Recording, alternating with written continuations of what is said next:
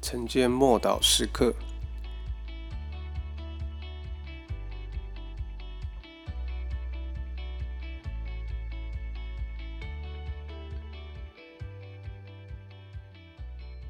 天国运作的法则六，马可福音四章二十六到二十九节。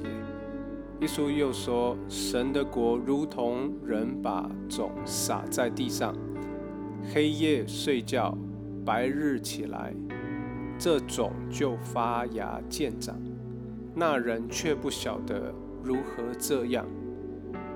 地生五谷是出于自然的，先发苗，后长穗，在后穗上结成饱满的籽粒。”谷季熟了，就用镰刀去割，因为收成的时候到了。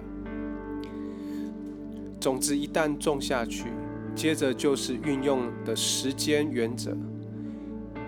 土地本身就有生产的能力，农夫并不需要每天把种子挖出来查看状况如何，种子也不需要农夫的帮助。自然就会开始成长，神使它生长，然后就是神迹、突破，还有复兴，并不是马上就到来的，需要一段时间，一天一天，一个星期，或是几个月，或是好几年过去了，渐渐的，农夫并不明白这是怎么回事，但庄稼熟了。亲爱的弟兄姐妹，时间是我们的朋友，总是站在真理一边。他必为神国效力。一旦神的道撒了种，被人好好的存留在心中，则在将来收成的时候，谁都挡不住。它会自己长出来。所在乎的是时间而已。所以，重要的是。绝对不要放弃，不逃开，不离弃，而是凭着信心加上耐心，等候，并且领受神已经应许的种子本身就具有结果实的巨大潜能。